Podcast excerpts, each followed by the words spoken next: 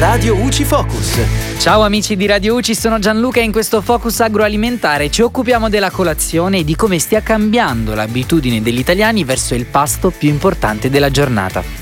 La colazione rappresenta oggi un vero e proprio rito a cui si dedicano di media 15 minuti durante la settimana e mezz'ora durante il weekend. È quanto emerge da una recente indagine effettuata dall'osservatorio Nestlé, che evidenzia come 7 intervistati su 10 facciano colazione tutte le mattine, mentre è più frequente il salto del pasto per i giovani tra i 18 e i 24 anni.